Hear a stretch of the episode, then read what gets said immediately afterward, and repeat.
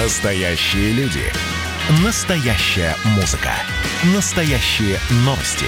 Радио «Комсомольская правда». Радио про настоящее.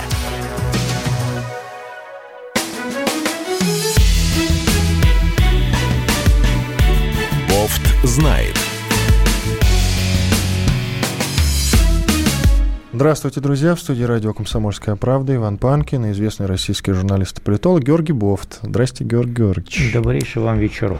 А, Мне нравится сегодняшняя верстка нашего эфира, как я вам уже поведал. Так. Я долго думал, правда, с какой темы начать. Мы обычно начинаем с какой-то громкой темы. В Ну, основном, надо это, жел- конечно, с желтой какой-нибудь начать. Не, не- нечего серьезно начать. в основном это политика, хотел договорить Мгм. я. И вы, конечно же, сделали такой небольшой спойлер. Это не желтая новость, я с вами не соглашусь, это важная новость, важное веяние, которое происходит в нашей жизни. Плохое оно или хорошее, давайте порассуждаем. Давайте. Итак, начи- с русского харасмента начнем. Мгм. Он А, чем отмер- отличается от американского? Пока вот сейчас и скажете, чем. А, Звезду, вот сегодняшняя новость. Звезду «Что, где, когда» Михаила Скипского а, обвиняют в домогательствах. Ну, кому? Как вы считаете? К школьницам, Я конечно. надеюсь, к женщине все-таки. По словам бывших школьниц, уже бывших школьниц, он занимался этим годами. Э, Более того, утверждается, что об этом многие знали. Итак, Мгм. что же произошло? Э, Он петербургский учитель, он, по крайней мере, 41-летний, его зовут Михаил Скипский, Мгм. известный участник игры «Что, где, когда». Он несколько раз становился обладателем «Хрустальной совы». Как известно, это самый главный в этой игре приз. Да, там и деньги выигрываются. Вот. Мгм. Публично о домогательствах со стороны Скипского рассказала журналистское издание «The Bell» а, Екатерина Аренина. Она написала в какой-то из своих социальных сетей, что когда ей было 15 лет, Так. Он преподавал у нее, что-то преподавал, какой-то предмет в школе. А, И, по ее словам, он несколько раз приглашал ее пить кофе. Так. Пытался поцеловать. А, Потом трогал ее за ягодицы в баре уже. Так. А, да- далее она написала, что Через, сначала... о- через одежду или нет? Сначала ей, я не знаю. Я хочу Сначала- подробно, я хочу влажных подробностей. Давайте, влажные подробности. Сначала пишет Аренина. Ей нравился интерес Кипского. Но Так. после того, Так. но Так. после того, А. как он попытался ее поцеловать, она перестала пить кофе с ним. И, кажется, не слишком вежливо себя вела потом на Мгм. его занятиях. А далее она добавила, это ключевой момент, что у нее был секс со Скипским, когда А. исполнилось 18 лет, и когда он уже не был ее преподавателем. Так. Она согласилась, уточняет Аренина. Что Согласилась на да. секс, поскольку была расстроена из-за расставания с другим мужчиной. Далее добавил, подытожим, что стыдится этого эпизода, но считает, что он не влияет на то, что происходило между ними, когда ей было 15 лет. Так. В каком момент харасмент? В, когда кофе Я- пили я или, три- когда, или когда секс я по, насчитал обою- три раза. по Я насчитал обоюдному три, согласию? три- три Нет, харасмента э, как минимум. Харасмент это попытка, кофе. поцелуя, попытка поцелуя, Да. попытка вот трогать ее за ягодицы, и потом... А вот секс, кстати, можно назвать харасментом Нет, по ее желанию? Зачем потому что, его упоминает? потому что она сама согласилась, это не харасмент. Да. Мне кажется, что э, вот этот последний акт, который между ними созда- создавался, он покрывает как туз шестерку, э, значит, все, что было до этого. Ну, то есть он исправился таким образом. Исправился, да, потому что он, он так, не только домогался, но и домогся. А, и, э, и мне кажется, это все умножает на ноль, все ее притязания, поскольку если бы она не дала, тогда другое дело. А поскольку она дала, то... э, Повод вы е- то? Чего то? Повод дала. Нет, дала, дала, как, не, не повод, какой повод? Это секс это не повод. Я это- максимально просто пытаюсь нивелировать ваш рассказ, А. чтобы вас ни в чем не обвинили, Георгий Георгиевич. Это же не шутка. Я, с ней вообще не знаком еще. Тем не менее, вы не закончили. Я не закончил, а он закончил с ней. Вот. И поэтому а, мне кажется, тут никакого харасмента нет. Поскольку все закончилось по обоюдному согласию, половым актом. Андрей Макаревич, известный музыкант, лидер «Машины времени», три дня назад, 20 Он ее тоже июля. домогался. А, этого я не знаю, но он три дня назад, он предвидел, видимо, эту историю. Три дня назад ни с того ни с сего написал у себя в Фейсбуке, на своей странице. Самое мерзкое в этих историях с харасментом то, что Мир как-то забыл о презумпции невиновности. Это значит, что сегодня любая может сообщить, что 20 лет назад вы ее, оказывается, домогались. Как именно это происходило и было ли вообще установить невозможно. Свидетелей uh-huh. нет и быть не может. Uh-huh. К тому же непонятно, почему пострадавшие эти истории 20 лет не вспоминал, а тут вдруг вспомнилось, оскорбилось. Все это не важно, вы уже виноваты.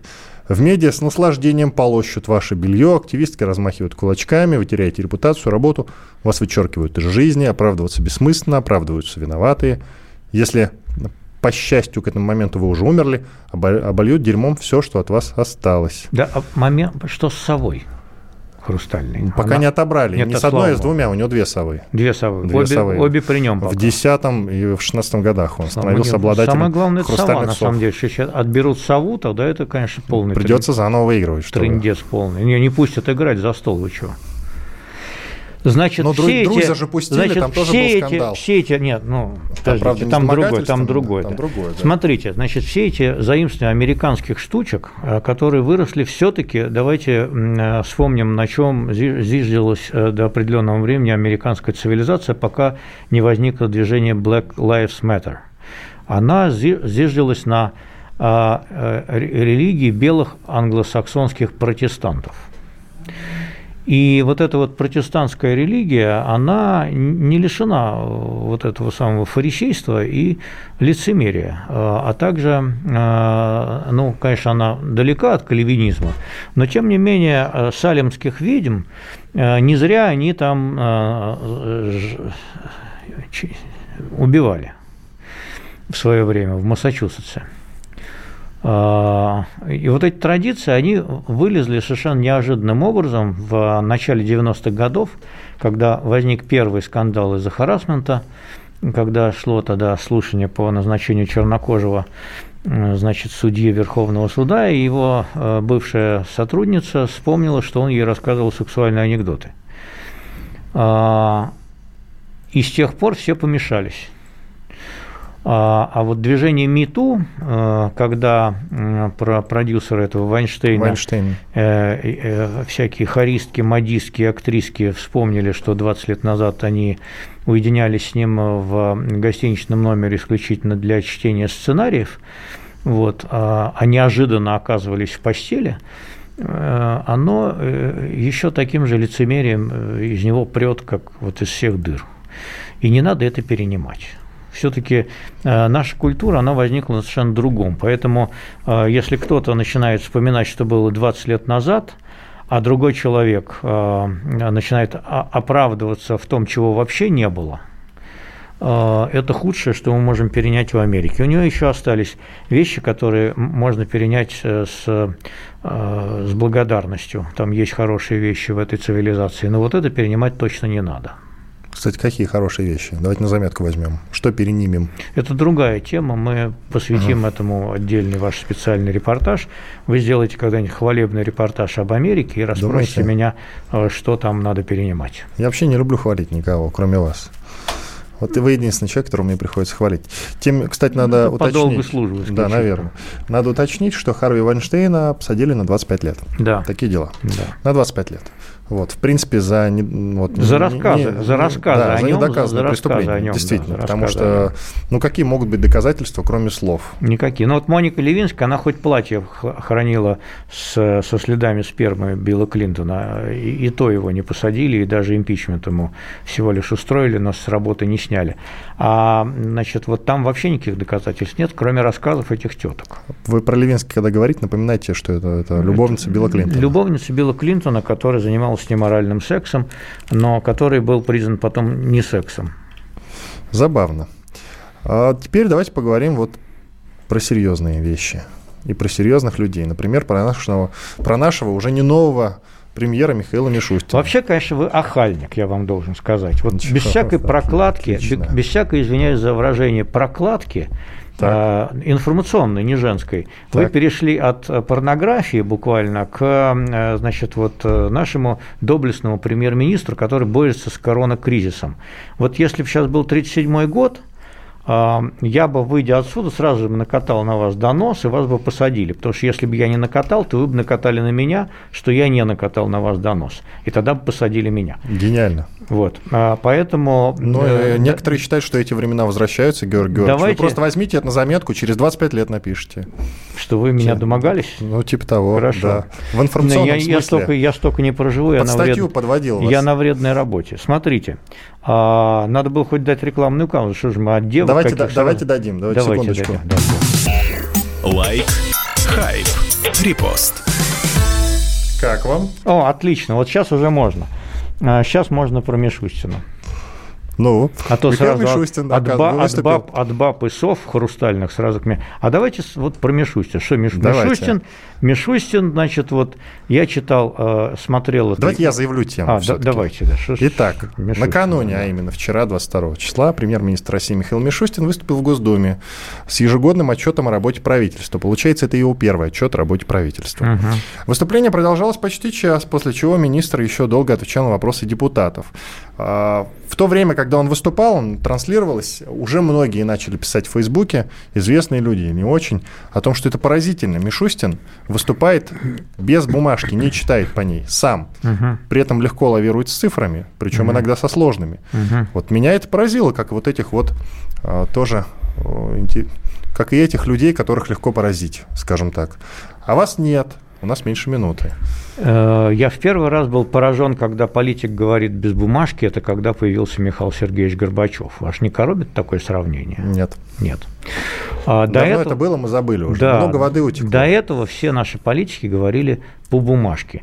Но премьер-министр, я впервые вижу премьер-министра, который выступает с речью без бумажки. Поэтому я даже заподозрил, что у него был э, прозрачный э, суфлер. На этой положительной ноте прервемся на пару минут. После этого продолжим, потому что есть что обсудить. Он все-таки кое-что интересное наговорил, среди прочего. Бофт знает. Андрей Ковалев. Простой русский миллиардер. В авторской программе «Ковалев против». Против кризиса, против коронавируса, против паники, против кнута, но за пряники. Я расскажу вам, как спасти свои деньги и бизнес в эти непростые времена. Помните, миллиардерами не рождаются, а становятся. Ковалев против. На радио «Комсомольская правда». По будням с 10 вечера до полуночи по московскому времени.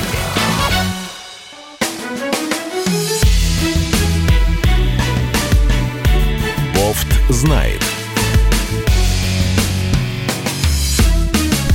Иван Панкин и Георгий Бофт, известный российский журналист и политолог. Продолжаем. Мы вот говорили про выступление, вчерашнее выступление премьера Михаила Мишустина в Госдуме.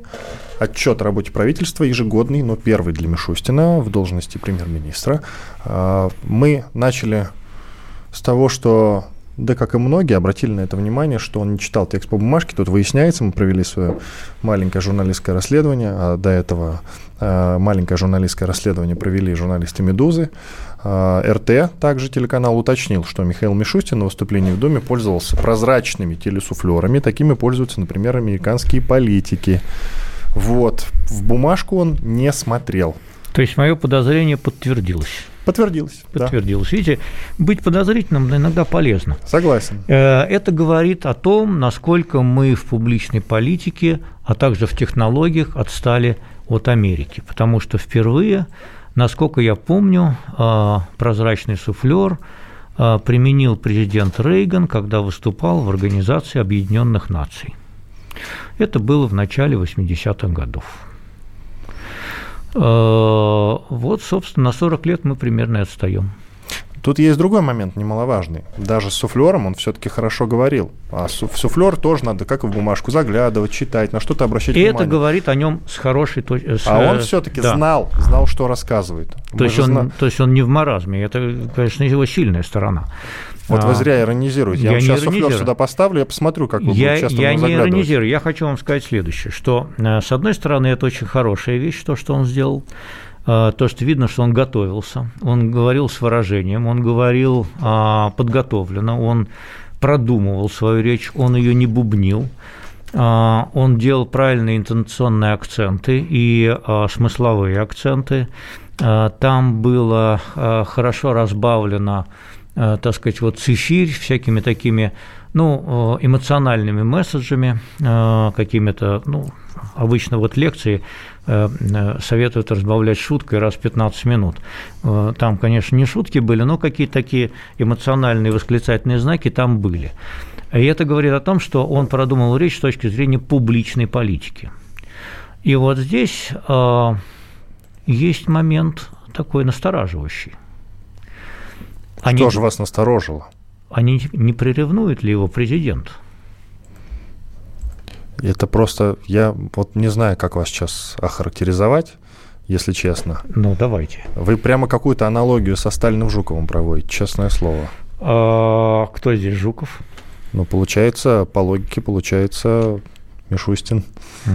Без иронии. Хотя относительно Путина я бы не хотел ставить рядом я, имя Сталина. Я своим скудным умом, конечно, не дошел до такой аналогии, но вы молодец. Все-таки у вас э, такой критический взгляд на существующие порядки. Э, хорошо, что вы до этого додумались. Но мне кажется, что быть политиком при Владимире Путине или пытаться быть политиком публичным при Владимире Путине для премьера – это достаточно рискованная игра. Вы конспиролог, раз – да. И второй момент. Георгий Георгиевич, а вы не считаете, что Путин просто уже устал делать все сам? Поэтому, наконец, нашел человека, который тоже умеет кое-что делать. Сейчас мы договоримся до того, что э, на вашу фразу напрашивается логичный ответ «если устал, уходи». Но я этого не буду говорить. Ну-ну, ну-ну. А ведь я совсем не это имел в виду. Ну да ладно. Ну да ладно. И вы не закончили свою мысль. И поэтому надо дальше держать этот э, тон, э, эту, эту ноту. Если ты стал, э, так сказать, вот политиком, надо суметь не затенять собой президента, потому что все-таки первое лицо – это он – а, и, а, так сказать, выступая в такое... Помните же, что случилось с Черномырдиным? Он, собственно, не стал а, преемником Ельцина э, именно по э, одной из этих причин, потому что он, когда его сняли? Его сняли после того, как он затеял собственную передачу какую-то вести там по радио или по телевидению, он собрался вести типа беседу Камелька, вот, и тут же его сняли с работы, потому что его президент приревновал. Вы конспиролог 2.0, потому что Ельцин очень долго выбирал себе преемника, никто не знает, по какой причине выбрал Путина. На самом деле здрасте, никто не знает. Здрасте. Он и Степашина с тем же здрасте, успехом мог выбрать. Здрасте. Выбрал Путин он по одной единственной причине. Ну, давайте. Потому что, Блесните, так Потому сказать. что а, он верил, что этот человек не предаст его в самом главном для него вопросе, а именно безопасность его семьи. Вот. А при чем тут ревность тогда Черномырдина? А значит, Черномырдин мог предать? Нет, дело в том, что когда он снимал Черномырдина, он еще не думал о преемнике. Конспиролог 3.0. Идем дальше. Хорошо. Давайте про другого политика поговорим. Первые дни Дегтярева, угу. уже губернатора Хабаровского края, на, на этом самом посту. Его да. первые интервью. Ну, во-первых, давайте вот по порядку. О, Дегтярев как глава Хабаровского края. Как вам такой ход? Ой, а нельзя же вот в эфире нецензурно возражаться, да? Я скептически. Но вы выражались, вас это как-то вот ну, не останавливало. Вы вырезали, слава А я потом вырезал, Вырезали, да, да, с ножницами побежали, как ошпаренный просто. Да, да, да. Смотрите, значит, я очень скептически отношусь к этой фигуре потому что э, за время своей политической деятельности это не только менял ориентацию с э, этой молодой... А какой ориентацией вы имеете? Какую ориентацию вы имеете в виду? Ваш намек тоже понят. Нет, у него четверо детей. Просто начали с харасмента. Нет, помимо того, что он парился в Женевском бане, как и все его Ничего страшного, у нас он журналист, политический обозреватель Александр Гамов вообще славится банными интервью, и ничего страшного. Гамов вне подозрения в этом плане вообще просто как вы смели такое. Поэтому подумаешь, в бане Значит, парился. А, я тоже с кем-то в бане нет, парился. Нет, просто Георгиевич. у него четверо детей, жена, так сказать, я, я тут ни на что не намекаю. Но э, он в свое время был уже членом молодой гвардии Единой России, потом переметнулся в ЛДПР. Но не это главное.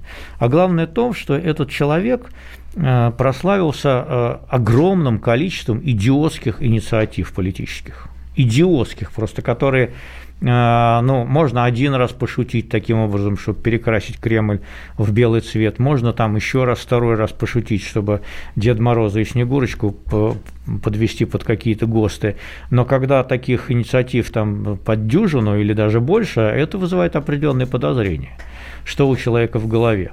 Поэтому я к нему отношусь очень скептически, и пока он каких-то реальных дел там не понаделает хороших, э, я не готов давать ему никакой положительной характеристики. Положительную, отрицательную готовы?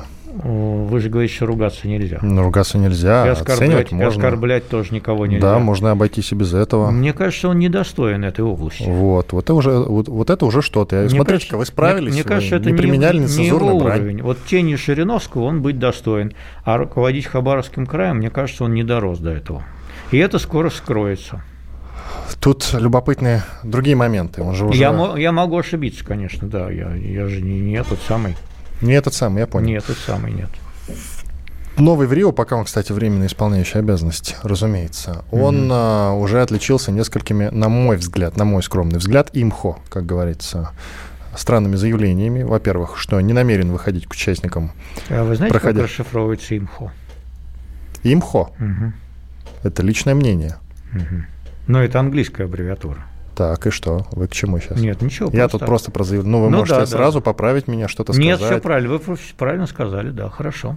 Дальше. Блин, Георгий Георгиевич, что с вами сегодня? Вы, вы странный, честное слово. Меня Итак, женщины возбудили. Вы в следующий надо раз было в конец брать, тоже да, какую-нибудь да. порнографию. Я неправильно сверстал эфир, я согласен. В начале неправильно. порнографию надо ставить обязательно. Э, нет, я теперь буду такие темы туда в конец заверстывать. Угу. Я, я был неправ, признаю. Итак, Дегтярев заявил, что не намерен выходить к участникам проходящих в столице региона несанкционированных акций.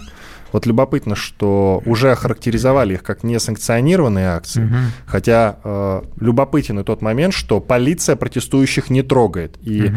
протестующие скандируют, э, среди прочего, среди матов в том числе, скандируют «спасибо полиции». Но митинг зачем-то лишний раз называют несанкционированным. Вот. Он заявил, что выходить к ним не будут. И вот его прямая цитата. Вообще тут есть чем заняться на самом деле руководителю, чем выходить и общаться с теми, кто кричат под окнами. Не uh-huh. выйду. Uh-huh. Я выхожу к людям постоянно, но общаюсь с людьми в форматах корректных, с вами, например, с врачами, с пациентами. А вот так выйти к группе товарищей по требованию это неуважение ни ко мне, ни к президенту, за которого большинство россиян проголосовали, ни в первую очередь к себе. Те, кто так делают, себя не уважают. Конец цитаты господина Дегтярева. Да. Это первый момент. Есть еще другая гениальная цитата, и вот тут прям, вот я даже не знаю, как ее комментировать. А, первая, а, первая его цитата, по-моему, он, кстати, «Комсомольской правде» даже проронил это. «Я, — говорит Дегтярев, — прошел такие митинги, какие хабаровчанам и не снились. Меня не напугать». Конец статы господин Дегтярев. А где же он видел? А какие, Вопрос. А в том-то и дело, где же он видел такие митинги, какие через митинги? которые он прошел? Если 10% населения Хабаровска, даже больше, там уже там 50, 60, 70 тысяч, говорят, да, вышло? Э, много, да. А много, совокупно много, вообще не подсчитать да, эту цифру за, за эту неделю, за последнюю. Много. А, были ли такие прецеденты в России? Я сразу отвечу, нет, не было. Ну, может даже быть, на болотное относительно населения может Москвы он, не было. Может быть, он имел в виду э, митинг знаменитый против шестой статьи в Конституции э, в каком, 88 году на Манежной площади. Да, давайте заглянем, сколько лет было господин Дегтярев в этот момент. А, и занимал, ну, ориентировался ли он на политику? Маленький, вообще? маленький тогда пришел, маленький. И он такой пошел на митинг, ему да? 30, ему 39 лет, значит, ему, да, ему был десяточка.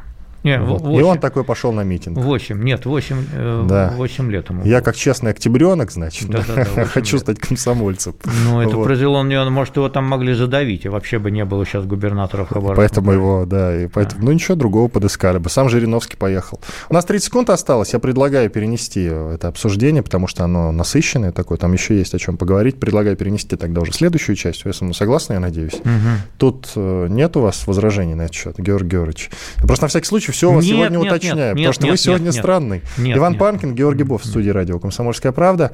Эфир целиком можно послушать, напоминаю, на сайте kp.ru и на сайте radiokp.ru. Оставайтесь с нами. Бофт знает. Ну что вы за люди такие? Как вам не стыдно? Вам по 40 лет. Что у вас позади? Что вы настоящем? Что впереди? Опомнитесь, пока не поздно. Вот вам мой совет. Ведущие нового утреннего шоу на радио «Комсомольская правда» уже совсем взрослые люди. Но ведут себя порой. Особенно, когда собираются все вместе. Они обсуждают, советуют и хулиганят в прямом эфире. С понедельника по пятницу. Начинайте день вместе с программой «Взрослые люди». Ведущие Тутта Ларсон, Валентин Алфимов. Стартуем в 8 утра по московскому времени.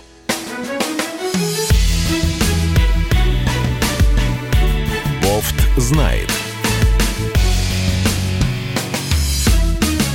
Иван Панкин и Георгий Бофт, известный российский журналист и политолог. Продолжаем третью часть нашей программы. Мы говорили про губернатора Дегтярева, ну, нового губернатора Хабаровского края Дегтярева, сосредоточились на его первых интервью. Они, прямо скажем, местами спорные.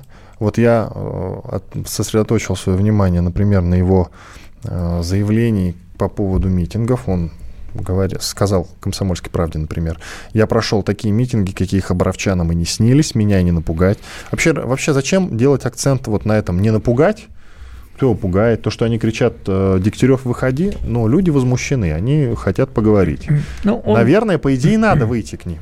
Не тоже кажется, что вообще надо выйти. Даже Матвиенко ему на это указала, что выйди пообщайся с людьми. Да, надо Глава выйти. Совета Федерации. Да, наверное, надо выйти. А, он очень пафосный. А, я не буду добавлять к этому никаких других определений. Вот. Он бывает очень пафосный, и некоторые его высказывания звучат просто глупо. А, и я вот до конца даже не понимаю, это от глупости самой природной или это от, так сказать, вот такой манеры ипотировать. А, ну, в общем, он там будет, конечно, на виду, и люди его раскусят через какое-то время и поймут, он прикидывается дурачком или таким и является. Ну, тут есть любопытный момент. А, порассуждать, знаете, о чем? Во-первых, люди все-таки не расходятся. Да. Это важный момент. Ну, конечно. Потому что э, я, не знаю, кто в Москве решил, что они там э, борются за то, чтобы было ЛДПР. Они вообще не, за ЛДПР выступают, там они выступают за конкретного человека, которого они выбрали, и все. И вот он им там чем-то понравился. И чихать они хотели на то, что он кого-то убил там 15 лет назад. Ну и что, убил и убил, подумаешь там. Вот, думают. Ну, то есть ну, убил и убил, не надо осуждать его? Нет, они так считают. Ну вот убил, да, убил, но был 15 лет назад. А вот этот схиегумен, а, который вот там бунтует... Сергей. В... Уже да, бывший. Да, уже бывший. Он тоже убил. И Кого ничего. убил, я не слышал Он за убийство отсидел. Ну, он отсидел, все. Судьбой отсидел, положенный срок. Но, не, но его вообще нельзя было выцерковлять. Э, ну ладно, это другая история. Действительно. Да, э, хорошо, но э, во-первых, еще не доказано, во-вторых, э, ну, в стране, где сидел там миллионы людей, э, этим никого не впечатлишь. А потом они чувствуют в этом политическую подоплеку. То есть, когда э, значит, он убил и был депутатом Думы, это никого не волновало, а как он пошел поперек Шорстки кое-кому, так это стало всех волновать. Вот, против этого они и выступают. А им прислали представителей ЛДПР, как будто они выступают за представителей ЛДПР. Чихать они хотели на эту партию. Это просто средний палец такой показывать власти, голосовать за ЛДПР. Вот и все. Тут еще важный момент, что на Дальнем Востоке вообще, не только в Хабаровске, до подкорок ненавидят Москву вообще, и ну, москвичей. не любят, да, не любят. Соответственно, не любят. это играет же роль, правильно я тебя понимаю? Играет, да, не любят. А Люди он, не расходятся. А он не местный еще к тому же. Он не, я вот считаю, что это на самом деле не важно. Хотя там они концентрируют внимание на том, что он пришлый и все такое. Был бы нормальный человек, ну, в смысле, я пока не могу никак э, характеризовать господина Дегтярева, потому что вдруг он себя проявит с хорошей стороны, и мы окажемся неправы, да? Но сейчас, ему... сейчас, по нашему да. мнению с вами, он э, делает не, некие странные ходы. Я уж не знаю, кто ему там советует. Он, я бы ему поступить он, иначе посоветовал. Он думает, же. что он публичный политик. Вот, но пока э, это не подтверждается его действиями. Люди не расходятся. А, конечно же, региону нужны дотации мы об этом знаем. Да любому региону, кроме Чеченской Республики, нужны дотации. Почему Чеченской Республике не нужны дотации? Потому Вы... что и так много. Давайте вот как-то уже остановимся на тех суммах, которые получает Рамзан Кадыров. Вот Нет. и название, кстати, сегодня а, то есть вы не, получил. Вы не предлагаете отобрать все дотации у Чеченской Республики? Нет, не, не предлагаю отобрать ничего. А то вам придется извиняться перед э, Рамзаном Я Кадыровым. постараюсь держаться максимально, уж только если, конечно, меня никто пытать не будет вот, и угрожать моей семье, то тогда разве что только. Итак, э, сегодня, кстати, глава Чечни Рамзан Кадыров заявил, что главнокомандующий э, России Владимир Путин присвоил ему звание генерал-майора. Ну, присвоил и присвоил. Вот тут меня, кстати, ничего не смущает. Насчет дотации, дотации у Чечни огромные, мы это с вами знаем. Я все подхожу к другой мысли. Я все подхожу к другой мысли. А, правительство, Дегтярев сегодня созванивался с Мишустиным, о котором мы с вами сегодня уже поговорили. Правительство выделит дополнительный почти полтора миллиарда рублей Хабаровскому краю. Один миллиард 300 миллионов. Можете себе представить? Ну, это не, это не так много. Это, с одной стороны, это, это не, не так, так много. много. Кстати, на что выделяет? Как и обещал, вот пишет Дегтярев, как и обещал, мне только что позвонил председатель правительства России, уважаемый Михаил Владимирович Мишустин. Правительство России выделит дополнительные 1,3 миллиарда э, рублей Хабаровскому краю на возмещение так называемых выпадающих доходов в ближайшее время и рассмотрит наше предложение, которое мы сформулируем в течение ближайшего месяца. В телеграм-канале своем Дегтярев это написал. Не взбунтуются ли, вот мой вопрос, другие регионы, почему нам дотации не выделяют? Нет, это не тот вопрос, который поднимает простых людей на бунт. А, вот, их поднимают более приземленные вещи, э, ну вот в данном случае снятие губернатора, которое они сочли оскорблением, вот, э, унижением и вообще наглостью Москвы, вот подобные действия. А то, что не выделяют какие-то деньги, ну нет, нужен какой-то более веский повод, мне кажется, нет, не будет. Хотя выпадающие доходы, э, я слышал уже приблизительные подсчеты, выпадающие доходы бюджетов регионов в этом году могут достигнуть, на минуточку выдохните, примерно 4 триллионов рублей. Хорошо, что я сижу. Да. Это выяснится ближе к концу года, когда они выпадут окончательно. Вот, я слышал такие подсчеты, видел, вот, поэтому э, придется их откуда-то брать их откуда-то придется брать. Я даже подозреваю, что их придется брать из Фонда национального благосостояния. Но благо там-то у нас есть заначка. Там, да, порядка 12. Ну, кубышку все равно надо скрывать. Придется, придется. Ну, хорошо. А, к другой теме. Радио «Комсомольская правда». Ну, сейчас вас все устраивает? Сейчас вот все красиво было? А что, опять про баб? Перебивочка была. Да ну вас, каких баб? Про заложников поговорим. А, Э, в Луцке на Украине были захвачены заложники, э, были взяты в заложники несколько человек. Э, мужчина решил отпустить их только после того, как, как посмотрел видео, где президент Украины Владимир Зеленский по его же требованию призвал всех посмотреть фильм «Земляне». Угу. Это документальный фильм о том, как нехорошо люди относятся к животным. Да, хороший фильм. Вы посмотрели? Да. Э, пока нет, но я слышал отзывы, что хороший фильм. Вот, э, значит, вот этот мужчина, который взял заложников, он э, выступил с таким требованием, и Зеленский записал, через, да, да записал, записал видеообращение, что всем рекомендует посмотреть эту документальную картину. Что меня интересует, получается, что президент Украины, президент страны пошел на поводу у, считай, террориста. Это же террорист, правильно ведь? Ну, смотрите, э, да, есть такая точка зрения, но, с другой стороны, ведь Зеленский не сделал никакого не унижительного, э, ну, может быть, это кто сочет унижением, конечно, но никакого противозаконного действия он не совершил. Он не выпустил никаких уголовников, он не заплатил никаких денег незаконных, значит, он э, просто сделал довольно безобидное действие с точки зрения закона и формальностей он уважил блажь, э, видимо, не вполне вменяемого человека. И этой ценой спас э, жизни, потому что этот невменяемый человек мог рвануть там гранату, хотя у него, по-моему, ничего не оказалось в результате, но это было неизвестно. Мне кажется, что бывают такие случаи, когда можно идти на переговоры с террористами. У него сначала был телефон, у Зеленского с этим террористом был э, достаточно продолжительный телефонный разговор, угу. он длился около 15 минут, угу. шутка ли, это много. Да. А, президент, Зеленский в смысле, попросил этого человека выпустить троих людей, это были пожилая женщина, беременная женщина и 15-летний парень. Только после этого Зеленский опубликовал видео, которое мы с вами видели. Угу. И, соответственно, вот этот э, нездоровый человек отпустил и остальных заложников тоже. Да. Но, смотрите, вот случись это в Израиле, например, Израиль ввел, значит, есть э, э, это заблуждение.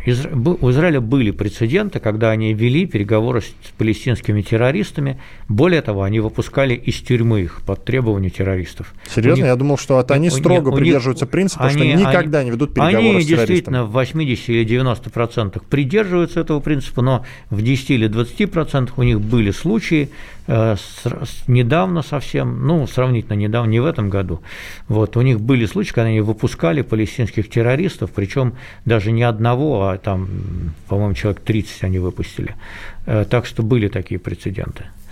Э, так что вот это зависит все от конкретного случая. Этот случай нельзя сравнивать с Дубровкой. Этот случай нельзя сравнивать с э, Буденовским. С 20, лет, да, 20 лет назад как раз верно. состоялся теракт в Буденовске. Да. И любопытный момент, вот вы сегодня вспомнили Но там про были совсем другие требования. Вы сегодня вспомнили про да. Черномырдина как раз, я тоже о нем вспомнил сегодня. Он, он согласился на разговор с Басаевым. Была знаменитая фраза «Басаев, говори громче». Угу, да. Вот, он вел переговоры с да. террористами, но на тот момент перед переговорами уже было множество погибших. Да, да, это, это, довольно проти, это довольно противоречивый случай, и его до сих пор обсуждают сейчас. А, и есть такая точка зрения, что успешный теракт в Буденовске, ну, вы можете считать успешным с точки зрения террористов, они а, там их отпустили, он спровоцировал потом и другие теракты, в том числе Дубровку. В том числе Беслан. Э, и, и Беслан, да, и, и Дубровку, да. Так вот вопрос тогда, соответственно, к украинскому президенту, ну так как я не могу это ему не задать. Тот, это же не тот случай, там не требовали, например, отпустить всех террористов с Донбасса, как они их называют, э, этих ополченцев. Там же не было такого. То есть вы в данном случае с решением Зеленского солидарны? В данном случае согласен, да. Ну что ж, хорошо, у нас, я сейчас уточню звукорежиссер, сколько у нас осталось до конца этой части? 12 секунд. Ну вот хорошо. Прервемся на пару минут, после этого продолжим. В студии радио «Комсомольская правда» Иван Панкин и Георгий Бофт, известный российский журналист и политолог. Две минуты и продолжим. Оставайтесь с нами. Андрей Ковалев. Простой русский миллиардер. В авторской программе «Ковалев против». Против кризиса, против коронавируса, против паники, против кнута, но за пряники – я расскажу вам, как спасти свои деньги и бизнес в эти непростые времена. Помните, миллиардерами не рождаются, а становятся. Ковалев против. На радио «Комсомольская правда». По будням с 10 вечера до полуночи по московскому времени.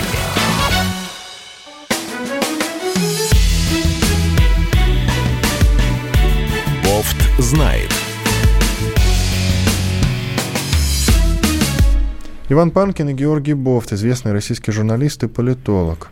Вот я хочу вас спросить, вот насколько вы мне просто сказали уже, что сумма в 1 миллиард 300 миллионов рублей, которые выделили Хабаровскому краю дополнительно на решение каких-то угу. там вопросов, это не такая большая сумма. Я а вам тут... скажу, там вот э, помните, когда приезжал туда Трутнев, а, он э, попенял... Полпред в этом регионе. Полпред, да, он попенял, попенял, значит, этому. Что многие программы фурга... не выполняются. Да, там э, речь шла о том, что недостроен онкоцентр в Комсомольской на Амуре и дворец единоборств в Хабаровске. Так. Вот эта сумма, а там, э, собственно, причина недостройки, причем, кстати, Трутнев был осенью на строительстве центра единоборств, сказал, что уже на 80% все готово и все замечательно. Он тогда хвалил, а сейчас он ругает. Вот. А там, значит, проектная документация оказалась негодной и ее пришлось переделывать. И это потребовало дополнительных ассигнований. Вот эти 1 миллиард рублей, они, собственно говоря, и рассосутся по этим двум примерно контрактам. А, и там примерно вот так, такие, о таких суммах идет речь. Я про сумму сказал не случайно. Россия в 2019 году выплатила ЕСПЧ, Европейскому суду по правам человека, более, более свыше 1 миллиарда рублей – что еще раз говорит о том, что эта сумма для Хабаровского края ничтожная. Вот еще 850 миллионов рублей по 10 делам Минюс не успел оплатить из-за позднего поступления документов, утверждается в отчете. То есть это уже под, э, под 2 миллиарда. Я правильно понимаю сумму? Ну, да? это же там речь идет о том, что э, кому-то выплатить там 10 тысяч евро, 20 тысяч евро. Там же небольшие суммы. Вы их про просто, это... Их, их просто вот много. Расскажите об этом. Вот мне цифра это не совсем понятна. Вообще, кому выплачивается это? А, те, кто обращаются в Европейский суд по правам человека, у меня перед глазами нет статистики, но там речь о десятках приговорах, которые были обжалованы в ЕСПЧ Э, значит, россиянами, и признано, что вот нарушенная норма правосудия в отношении них, им присуждается какая-то компенсация. Как правило, эти суммы не превышают там нескольких тысяч евро. Там э, значит, единственное, только ЮКУСу тогда присудили, вот, но там особый случай, их все равно не выплатили и не выплатят. Вот. А э, речь о физических лицах. Физическим лицам присуждают там, ну, 20 тысяч максимум, но я не знаю, там, я не видел больше 20 тысяч, чтобы присудить. Просто этих сумм много мелких, и набирается такая вот э, фигня. Хорошо, к другой теме. А, в Америке кое-кто испугался запрета на экспорт зерна из России. Кто конкретно испугался? Журнал National Interest. Чем любопытен этот журнал? Этот журнал, во-первых, опубликовал недавнюю статью Владимира Путина о Второй мировой войне, где все расставлено, э, все нюансы и точки расставлены над «и». А, далее, именно National Interest была той самой площадкой, которая первую предоставила, первой предоставила трибуну господину Трампу для его выступлений, тогда еще 4 года назад, перед выборами в 2016 году. Вот, собственно, два момента, которые я могу назвать. Что сейчас пишет uh, The National Interest? Что Россия может использовать ограничение экспорта пшеницы как политическое оружие. Это вызывает а не этот ли журнал предоставил платформу для Владимира Путина, его статьи на историческую тему? Я же только что это озвучил. Ну вот. Вы меня слушаете вообще? Слушаю, Георгий конечно, Георгиевич, да. я сказал, что я там подчер... была опубликована я статья Владимира Путина. Я подчеркиваю, не только Трампа. Ну, так я первым сказал, что была опубликована статья Владимира Путина о Второй мировой войне. Хорошо. Ну вы что? Не раздражайтесь, продолжайте. Как отмечает автор статьи, Россия к 2028 году может контролировать 20% мирового экспорта зерна а в связи с глобальным потеплением. Страна может стать еще более мощной зерновой державой. Вот. Ну, то есть из-за климатических изменений. Тут любопытно, получается, там, в США, боятся, что мы слезем с нефтяной иглы. Я правильно понимаю все это? Я не знаю, чем мотивирована эта статья. Э, Россия действительно является одним из ведущих зерновых экспортеров сейчас. Вот, и, э, и что в этом такого? Она влияет на цены на мировом рынке зерна. А, и если она уйдет с этого рынка, а, хотя я не, не очень понимаю, зачем ей с него уходить, то цены, наверное, вырастут э, резко сразу. А, ну, мне кажется, тень на плетень какая-то. Какие-то Соответственно, санкции на этот счет вводить ни в коем случае нельзя, не так ли? Санкции чьи? Американские, конечно. На нас? Да. Чтобы мы не вывозили зерно? Ну да, не продавали. А, ну, теоретически можно представить себе такую ситуацию, что они введут эмбарго. Ну, они все говорят про новые санкции постоянно. Эмбарго, да, но как-то до сих пор зерно там не фигурировало. а почему деле. могут ввести? Вот я думаю, я просто так сказал? Нет. Во-первых, британские депутаты заподозрили Россию в попытках вмешаться в референдум о независимости Шотландии, который состоялся в 2014 году, вы помните. А, это первая новость. Далее. Байден, а, кандидат президента США, заявил, что не потерпит вмешательства в выборы со стороны России. С чего вдруг он об этом заявил? Не непонятно. А вот почему э, британские депутаты вдруг окуклились, как вы любите повторять, я вам скажу. Комитет парламента Великобритании по разведке и безопасности подозревает Россию в попытке повлиять на результаты референдума о независимости Шотландии в 2014 году. Знаете почему? В документе говорит, что депутаты получили заслуживающие доверия комментарии из открытых источников, доказывающие, что Россия пыталась вмешаться в голосование. Предполагаемая попытка стала первым постсоветским вмешательством в западные демократические выборы, следует из доклада. Там также двойное подчеркивание отмечается, что Алекс Селмонт, возглавлявший шотландскую национальную партию на референдуме в 2014 году, спустя три года после референдума, запустил собственное шоу на телеканале Rush Today. Ну, вот. Они э, копают под Rush Today, конечно.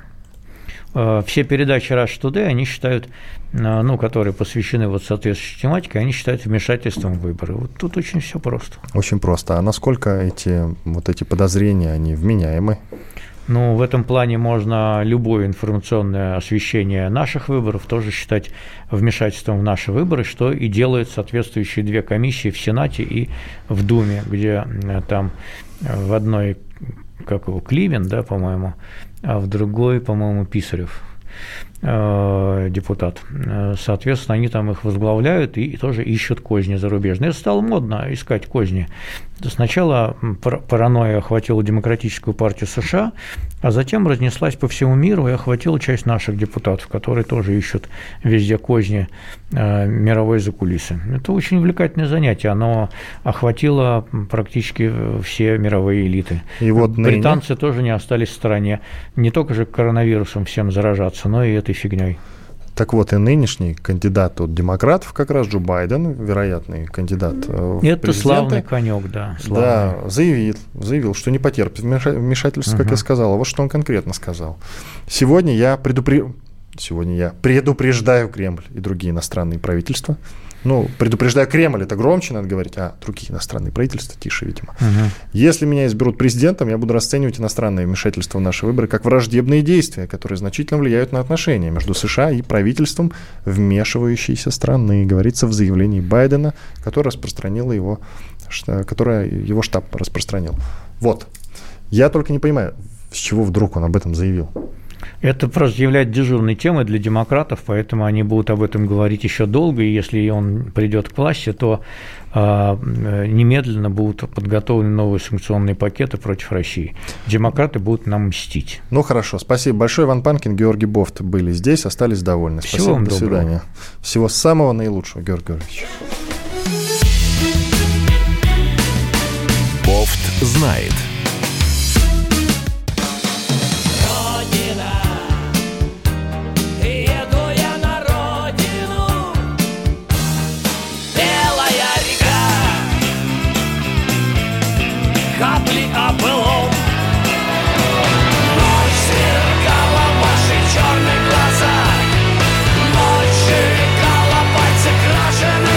Комсомольская правда. Радио поколения ДДТ.